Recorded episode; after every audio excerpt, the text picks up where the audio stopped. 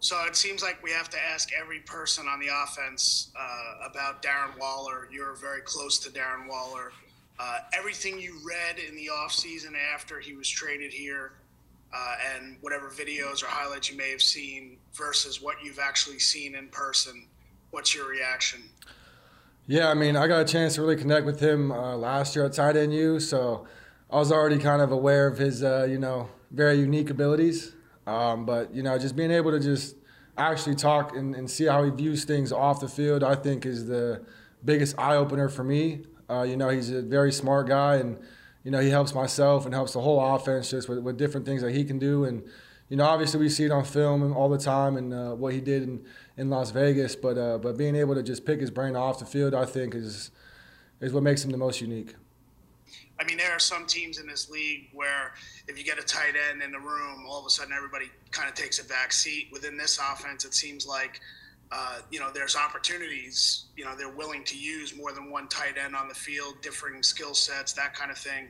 Have you guys talked about what the combination in tandem that you you guys might be able to do offensively this year together?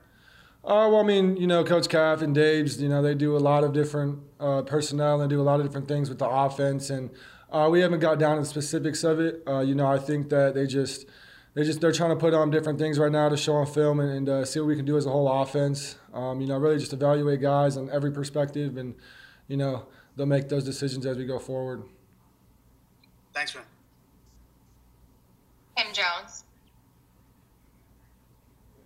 Hey, Daniel, thank you for doing this. Appreciate it. Um, in the in the time that, that you've been with Darren Waller, um, and I know that you you know you mentioned a year ago as well. Um, does he freely share knowledge? Does he wait till you ask a question and then he's certainly available? Like, what is his give and take like as a veteran who's seen a lot in this league and, and frankly in his life as well?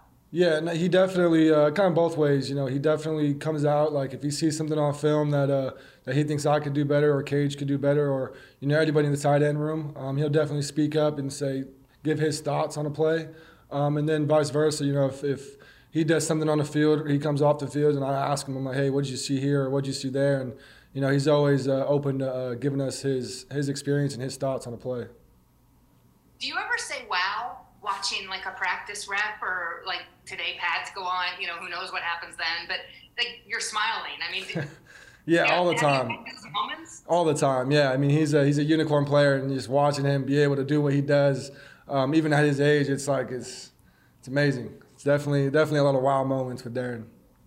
Does it help that he, he comes across, even in our, you know, short interactions with him, as just a, the nicest guy you're going to meet? Oh yeah, I mean, no, he's, he's a great guy. I mean, it's that was the biggest thing for me is being able to just talk to him as a person. I think he's been helping me a lot and helping everybody. You know, he's just a, he's a good guy all around. I appreciate you. Thank you. Yep. Paul Schwartz. Hey, how are you? Good. Good, good. Um, um, what, what have um, you know the veterans in the room told you about what you should expect from year one to year two, and what do you expect? You know, coming off your first year. Yeah, just uh, you know, taking the things that uh, you know that I needed to improve on my first year and using in this second year. And the biggest thing um, that I'm getting feedback from other guys, and biggest thing I'm experiencing myself is just you know having more confidence uh, going into a, to a play or to a practice and uh, being able to understand not just my my job and my responsibility, but now being more confident knowing everybody's job and knowing the whole scheme of a play instead of just instead of just focusing on my one job. I can now, you know, see the field better and be more confident about a play. Do you have more confidence? Absolutely, yeah. I definitely have more confidence now, and you know, I feel more confident being able to read the defense as well and just different kind of different kind of small things that I was so hyper focused on last year that now I can really sit back and be okay. I got this and I got that, and I still have to make sure I, am good at those things, but uh, being able to focus on uh, bigger picture things as well.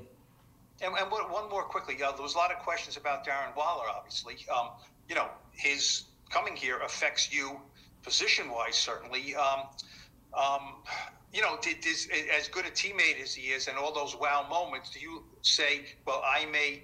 Have to accept that the ball is just not going to be there for me as often or snaps or things like that. There's a role for you, but do you have to adjust that in your head at all? Um, I don't really think of it like that. Um, you know, what Darren does opens up for everybody, uh, you know, not just in the tight end room, but in the receiving room and uh, opens up everything altogether. So uh, not, I wouldn't say I think about the, the targets or the passers or, or whatever that is. I think of it as just what's going to help the team the best. Uh, you know, what's going to put us in the best position to win. And I think Darren uh, does, a, does a great job for, for us and for myself. Thanks. We'll take one more. Mark Cannizzaro.